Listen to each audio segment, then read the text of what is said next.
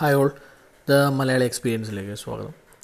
ഇന്ന് നമ്മൾ സംസാരിക്കാൻ പോകുന്നത് ഡെസ്നി ഹോട്ട്സ്റ്റാറിൽ ഇറങ്ങിയ ലേഡീസ് സൂപ്പർ സ്റ്റാർ നയൻതാരയുടെ പുതിയ സിനിമയായ നെട്രിക്കൺ എന്ന സിനിമയെക്കുറിച്ചാണ്. അപ്പോൾ നയൻതാരയുടെ ഒരു സിനിമയ്ക്ക് വേണ്ടിയിട്ട് ആക്ച്വലി എല്ലാ സിനിമയ്ക്ക് വേണ്ടിയിട്ടും ആൾക്കാർ ഇപ്പോൾ കാത്തുകൊണ്ടിരിക്കുകയാണ്. കൊറോണ പാൻഡമിക് ആയതുകൊണ്ട് തിയേറ്റർ തിയേറ്ററെല്ലാം അടച്ചിട്ടിരിക്കുന്ന ഒരു അവസ്ഥയാണ്. അപ്പോൾ നമുക്ക് വേണ്ടത് കണ്ടൻസ് ആണ് എന്റർടൈൻമെന്റ്സ് ആണ്. സോ അതുകൊണ്ട് തന്നെ കണ്ടൻസ് എത്രത്തോളം വരുന്നോ അത്രത്തോളം ജനങ്ങൾ ഹാപ്പിയാണ് എന്നെപ്പോലെ തന്നെയുള്ള ആഴ്ചയിലൊരു സിനിമയൊക്കെ കാണണമെന്ന് ആഗ്രഹിക്കുന്ന ആൾക്കാർക്ക് വേണ്ടത് ഇതുപോലത്തെ ഉള്ള കണ്ടന്റാണ് അപ്പോൾ നെട്രിക്കൺ എന്ന് പറയുന്ന സിനിമയാണ് ഡയറക്ടർ മിലിന്ദ് റോ. മൂപ്പരുടെ മുമ്പത്തെ ഒരു പടം കണ്ടിട്ടുണ്ടായിരുന്നു. അവൾ എന്ന് പറഞ്ഞ സിദ്ധാർത്ഥ് പ്രൊഡ്യൂസ് ചെയ്തതാണെന്ന് തോന്നുന്നു. പുള്ളി അഭിനയിച്ച ഒരു സിനിമ ഉണ്ടായിരുന്നു ഒരു ഡീസന്റ് ഹൊറർ സ്റ്റോറി ആയിരുന്നു. ഇഷ്ടപ്പെട്ടതാണ്. അത് ആക്ച്വലി നല്ല റിവ്യൂസ് ഉണ്ടായ ഒരു സിനിമ കൂടിയാണ്. പലരും കണ്ടിട്ടുണ്ടോയെന്ന് അറിയില്ല so it's a must watch നിങ്ങൾക്ക് ആ, ഇപ്പോൾ നിങ്ങൾ കണ്ടിട്ടില്ലെങ്കിൽ പാൻഡമിക് അല്ലേ വെറുതെ ഇരുന്ന് കാണാമെന്ന് ആഗ്രഹം ഉണ്ടെങ്കിൽ രാത്രി ഇട്ട് കാണൂ ഇമ്പാക്റ്റ് ഉണ്ടാവും നല്ല സിനിമയാണ്. So coming back to the Netrikann നയൻതാരയാണ് നായിക. വില്ലനായിട്ട് അജ്മൽ അമീർ ഉണ്ട്.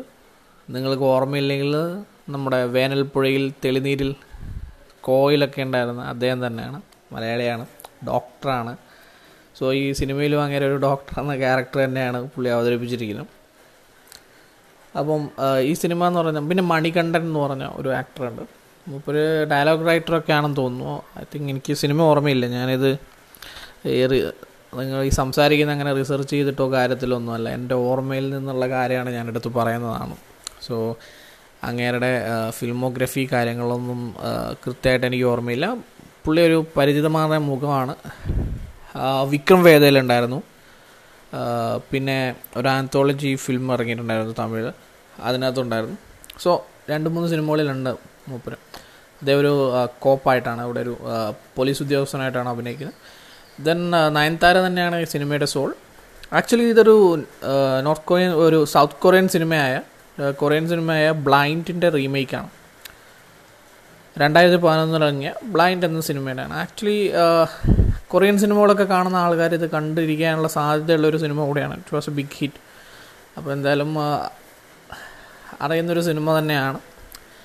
സോ നയൻതാര ഇവിടെ ഒരു സി ബി ഐ ഓഫീസറായിട്ടാണ് അഭിനയിക്കുന്നത്. സോ ഒരു ആക്സിഡന്റ് പറ്റി അവർ ബ്ലൈൻഡ് ആവുന്നു. ഞാൻ ബ്ലൈൻഡിന്റെ റീമേക്ക് എന്ന് പറയുമ്പോൾ തന്നെ നിങ്ങൾക്ക് സ്റ്റോറിക്ക് ഒരു ഒരു സ്പാർക്ക് അടിച്ചിട്ടുണ്ടാവും. അത് നയൻതാര ബ്ലൈൻഡാണ് അതിന്റെ ഇടയ്ക്ക് ഒരു സൈക്കോപാത്തുമായിട്ട് ഇവർ ആക്സിഡന്റലി കണ്ടുമുട്ടേണ്ടി വരുന്നു. അപ്പോൾ സൈക്കോപാത്ത് എന്ന് പറഞ്ഞാൽ സ്ത്രീകളെ കൊണ്ടുപോയി ടോർച്ചർ ചെയ്ത് കൊല്ലുന്ന ഒരു സൈക്കോപാത്തുമായിട്ടാണ് കണ്ടുമുട്ടേണ്ടി വരുന്നത് ഇനി ബാക്കി എന്താണ് സംഭവിക്കുന്നുള്ളതാണ് റെസ്റ്റ് ഓഫ് ദി സ്റ്റോറി അപ്പോൾ അതിനെക്കുറിച്ച് കൂടുതൽ ഡീറ്റെയിൽസിലേക്കൊന്നും കിടക്കുന്നില്ല ഡീസന്റ് പെർഫോമൻസസ് ആയിരുന്നു.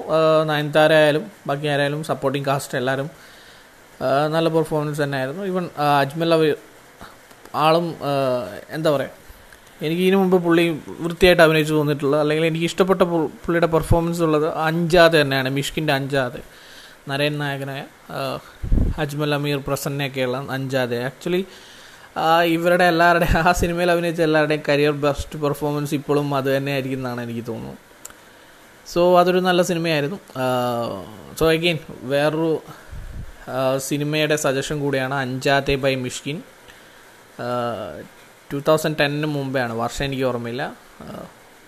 ത്രീ അവർ പ്ലസ് മൂവിയാണ് ഇറ്റ് വാസ് എ ഭയങ്കര എന്താ പറയുക ഞാൻ തിയേറ്ററിൽ ഞാൻ ഒരു നാലഞ്ച് പേര് മാത്രം വരുന്ന ഒരു സമയത്ത് കണ്ട ഒരു സിനിമയാണ്. മൂന്ന് അവറിന് മേലെ തിയേറ്ററിൽ ഇരുന്നിട്ട് പണ്ട് പണ്ട് സുരേഷ് ഗോപിയുടെ മോഹൻലാലിന്റെയൊക്കെ പടങ്ങൾ ഇക്കയുടെയൊക്കെ പടങ്ങൾ കുറേ കാലം മുമ്പ് മൂന്ന് മണിക്കൂർ ഉണ്ടായിരുന്നു. ഇപ്പം എല്ലാം വെട്ടിച്ചുരുക്കി രണ്ട് മണിക്കൂറായല്ലോ പക്ഷേ ഈ സിനിമ ഒരു കൃത്യമായ മൂന്ന് മണിക്കൂർ സമയം ഇരുന്ന് കണ്ടൊരു സിനിമയായിരുന്നു അഞ്ചാദേശോ എഗെയിൻ ഒരു മൂവി സജഷൻ കൂടെയാണ് അഞ്ചാതെ കാണുക.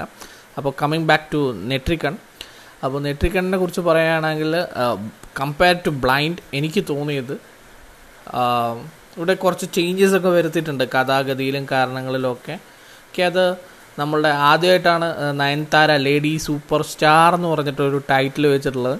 So actually wannabe lady superstars ഒക്കെ കുറേ പേരുണ്ട്. അവർ എന്താ പറയുക പബ്ലിസിറ്റിക്ക് വേണ്ടി ടൈറ്റിലൊക്കെ ഉപയോഗിക്കുന്ന ആക്ച്വലി ഒരു സോളോ ഹിറ്റ് പോലെ ഒരു തിയേറ്ററിക്കൽ റിലീസിൽ ലഭിക്കാത്ത ആൾക്കാർ വരെ ലേഡി സൂപ്പർ സ്റ്റാർ എന്ന് പറഞ്ഞ ടൈറ്റിൽ വെച്ച് നടക്കുന്ന ഈ സമയത്ത് സോ നയൻതാരയ്ക്ക് തോന്നിക്കുകയാണോ എന്തുകൊണ്ട് ഞാനാണല്ലോ ആക്ച്വൽ സൂപ്പർ സ്റ്റാർ എന്റെ സിനിമ കാണാൻ ആൾക്കാർ വരുന്നുണ്ട്. തിയേറ്ററിൽ ഇറങ്ങിയിട്ടും അല്ലാതെ എന്റെ സിനിമ ഹിറ്റാകുന്നുണ്ട് എന്റെ സോളോ റിലീസസ് ഹിറ്റാകുന്നുണ്ട് സോ വൈ നോട്ട് ഞാനും ഒരു ടൈറ്റിൽ വെച്ചേക്കാം എന്ന് പറഞ്ഞ് വെച്ചതാവാനാണ് സാധ്യത ലേഡി സൂപ്പർ സ്റ്റാർ സോ നയൻതാരയ്ക്ക് വേണ്ടിയിട്ട് നയൻതാരയാണ് ഈ മൂവിയുടെ സോൾ എന്ന് പറയുന്നത്. നയൻതാരയുടെ പെർഫോമൻസ് നയൻതാരയാണ് ഇതിനെ ലീഡ് ചെയ്യുന്നത് ഈ സ്റ്റോറി സോ അൺലൈക്ക് ബ്ലൈൻഡ് നയൻതാരയുടെ ക്യാരക്ടറിനാണ് കൂടുതൽ പ്രിഫറൻസും കാര്യങ്ങളൊക്കെയുള്ള. സോ സം ചേഞ്ചസ് കുറച്ച് ചേഞ്ചസ് ഒക്കെ വരുത്തിയിട്ടുണ്ട്. ബ്ലൈൻഡ് തമിഴ് റീമേക്കിലേക്ക് എടുക്കുമ്പോൾ അതുപോലെ തന്നെ ഇവിടുത്തെ ആ ഒരു സ്റ്റാർ ഡ്രിവൺ സിസ്റ്റത്തിന്റെ അനുസരിച്ചുള്ളൊരു ചേഞ്ചസ് ഒക്കെ വരുത്തിയിട്ടുണ്ട്.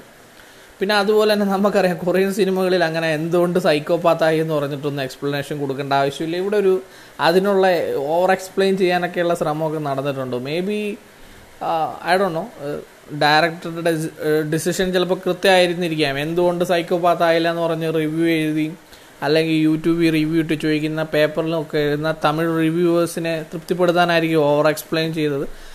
നമുക്കറിയാം. കൊറിയൻ സിനിമകളിൽ എന്തുകൊണ്ട് സൈക്കോപാത്തുകളുടെ എണ്ണം ഇഷ്ടം പോലെ ഉള്ളതുകൊണ്ട് എന്തുകൊണ്ടാണ് ഇവനൊക്കെ സൈക്കോപാത്ത എന്നുള്ള ചോദ്യത്തിനൊന്നും ഉത്തരം കൊടുക്കേണ്ട ആവശ്യമൊന്നുമില്ല. ആക്ച്വലി അതിന്റെ ഒന്നും ആവശ്യമേ ഇല്ല. അതുകൊണ്ടായിരിക്കാം. എന്തായാലും ഈ കൊറോണ പാൻഡമിക് കാലത്ത് നമുക്ക് കണ്ടിരിക്കാൻ പറ്റുന്ന ഒരു നല്ല എന്റർടൈനർ തന്നെയാണ് നെട്രിക്കൺ. ബട്ട് ബ്ലൈൻഡ് വെച്ച് നോക്കുമ്പോൾ അല്ലെങ്കിൽ അതർ ഏതെങ്കിലും ഒരു ത്രില്ലർ മൂവി വെച്ച് നോക്കുമ്പോൾ കമ്പാരിറ്റീവ്ലി ഭയങ്കരമായ സിനിമയാണോ അങ്ങനെയാണെന്നൊന്നും ചോദിച്ചാൽ നമുക്കതിന് ഉത്തരവില്ല. ഫോർ മീ ഈ ഒരു പാൻഡമിക് സമയമാണ് എനിക്ക് വേറെ എന്റെ സമയം കണ്ടെത്താൻ വേണ്ടിയിട്ട് അല്ലെങ്കിൽ എന്റെ സമയം ഉപയോഗിക്കാൻ വേണ്ടിയിട്ട് എനിക്ക് നെറ്റിക്കണ്ട് കാണാൻ തോന്നി. ഓക്കെ ഇറ്റ്സ് വർത്ത് ഇറ്റ് ആ സമയം ഞാൻ കണ്ടത് എൻജോയ് ചെയ്യുകയും ചെയ്തിട്ടുണ്ട്. ആൻഡ് ഓഫ് കോഴ്സ് നയൻതാര എന്റെ ഒരു ഫേവറേറ്റ് ആക്ട്രസ് കൂടിയാണ്. സോ ഞാൻ മൂവി എൻജോയ് ചെയ്തു. One time watchable even for Narantara haters it's one time watchable. Okay thank you. Thanks for listening.